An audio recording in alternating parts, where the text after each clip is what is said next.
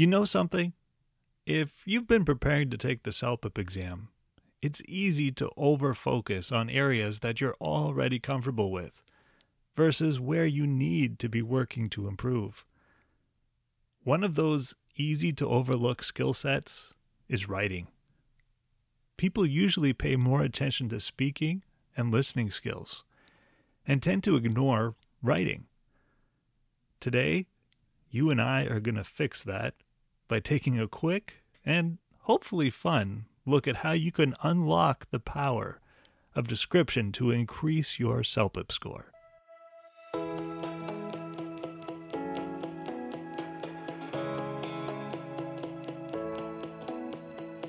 Well, hello there, and welcome to the Speak English Fearlessly podcast. This is the podcast for motivated English learners who want to speak English fearlessly and learn practical tips and strategies to conquer the CELPIP exam. I also love to feature encouraging interviews with regular people, people just like you, who are working towards becoming fluent in English, so we can learn from their experiences together. Who am I? My name is Aaron Nelson. I've been an English teacher for over 16 years and I now work to help students prepare for the CELPIP exam through online classes. If you're getting ready for the CELPIP exam, you need to be working on speaking, listening, reading, and writing skills. Today, I want to help you focus on unleashing the power of description to help you improve your writing and speaking scores on the CELPIP exam. But first, I want to share a story with you or maybe two. I come from a family of jujube lovers. Have you ever tried them? These candies take me to my happy place. They're soft, chewy, and so delicious. I got my love for them from my dad. He is a raving jujube lover. In fact, I would say he's even an addict. He is addicted to those things, and he's passed that addiction onto me. One of the best jujube stories that I can remember is the time when my dad proudly brought home a giant bag of jujubes. I was a teenager at the time, and this was the largest bag of deliciousness that I had ever seen in my life because up to that point, the only jujube bags that we had had were small ones. We were so excited to try them. So was my dad. We gathered all around the kitchen table and we watched as my dad excitedly pulled the bag open. He lifted the bag triumphantly up into the air and took a deep long smell, expecting to get a nose full of sweet goodness. But something was wrong, terribly wrong. Instead of smiling, my dad frowned. That doesn't smell right, he said, and passed the bag over to my brother and I so we could both inspect it. We stuffed our noses inside and immediately pulled pulled them back. It smelled terrible, like something had gone bad. My brother, pardon me for saying so, blurted out, This smells like someone farted in the bag and then sealed it in. I remember laughing at the funny image his words created in my mind, but at the same time, I found myself totally agreeing with him. My father did as well. It smelled terrible. Then for some reason, we decided to taste it. First my dad, then my brother, then me. All of us had the same experience. We popped the jujube into our mouth, expecting the usual chewy, sweet tastiness, but instead, we were met with something bitter. Not only did it smell like a fart, we all agreed that it tasted like one too. At least that's what we imagined tasting a fart would be like. Very disappointed, my brother and I handed the bag back to my father. My brother and I went to do something else, but my dad did something different. He sat down at his desk, pulled out some paper, and began to write a letter of complaint to the Jube Company. This was when I was a teenager, which means this was pre internet, pre email. He used pen and paper and an envelope and a stamp. He showed us his letter before he mailed it off.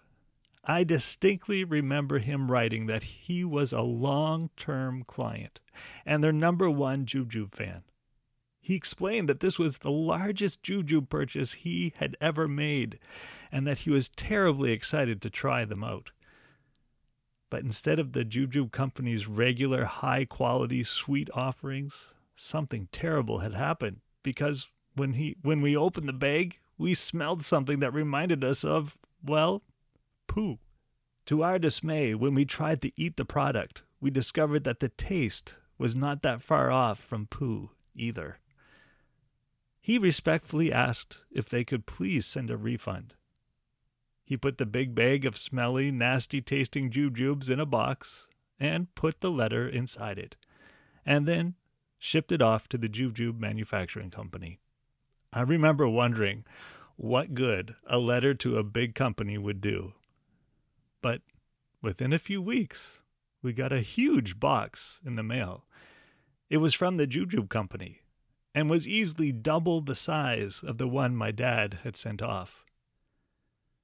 My dad excitedly opened the box, and much to our amazement, we found ourselves looking at a box filled with every product the Jujube Company made, including a brand new giant bag of jujubes. There was also a letter from the company.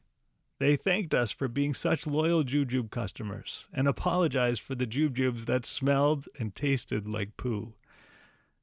Amazing.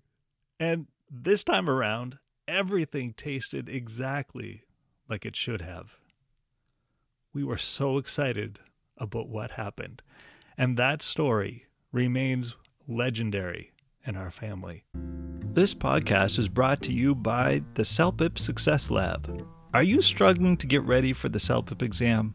Are you feeling lost about where you should be studying first and how you should be studying once you get started? Do you ever wish you had someone you could practice with who could give you personalized feedback and who also helps you to see what you're doing great at already? If that's you, then I want to invite you to come and work with me. I've got 10 spaces open for motivated people just like you who want to get moving towards their CELPIP goals. Will one of those spots be yours? Join me today in my CELPIP Success Lab. You'll get friendly support and encouragement, practical classes that you'll actually enjoy going to, and meaningful feedback that will help you feel more confident about your English skills. Together, let's conquer the CELPIP exam. To find out more, go to www.celpipsuccess.com forward slash member. That's celpipsuccess.com forward slash member. This past week, my family and I ran out of hand soap. So I went to the nearby grocery store and looked for a refill of the liquid soap. I found one that said soft hands, moistens and disinfects.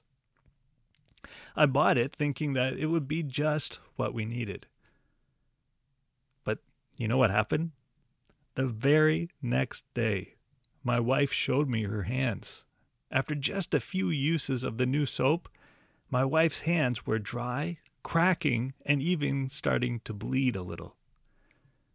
I immediately took the soap back. When I got to the service counter, the lady asked me why I was returning the product. I could have just said, because the soap is hurting our hands. That likely would have been enough. But instead, I decided to add some more details.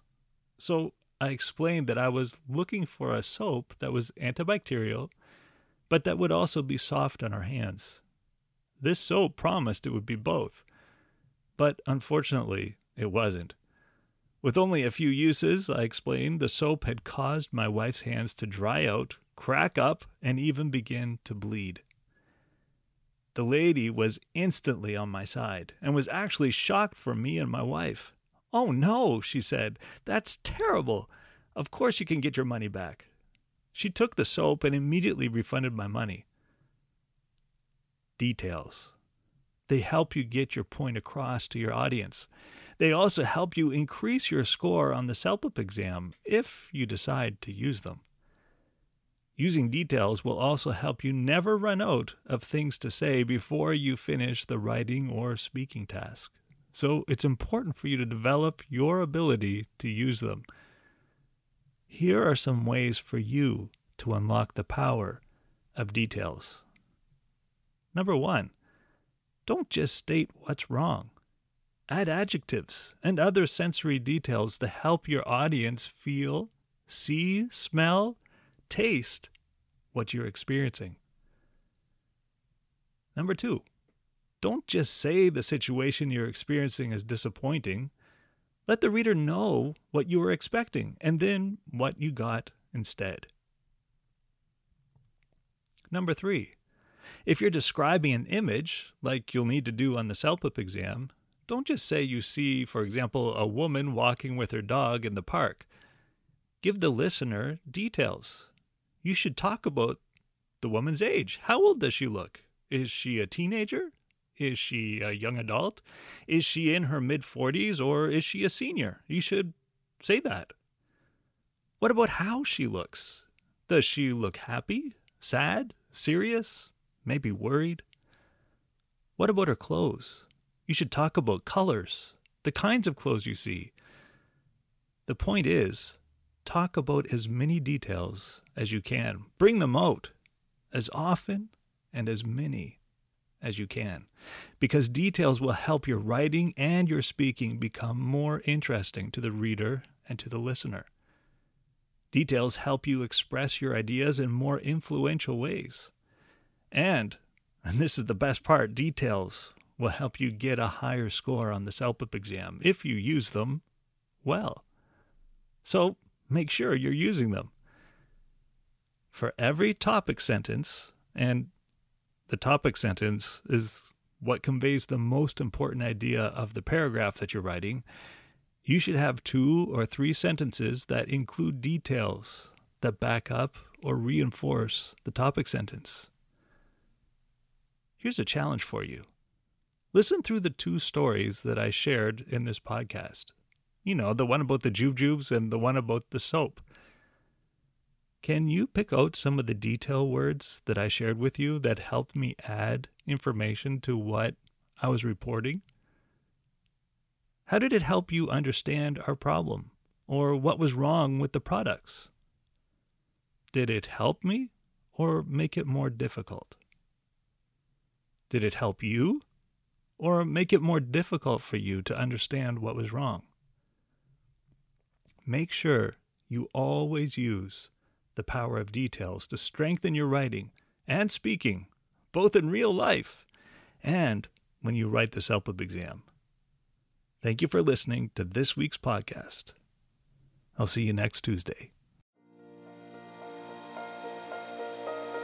My friend, are you struggling right now with your CELPIP prep? Does it feel like you're lost and everyone around you knows what they're doing except you? Don't be afraid to ask for help.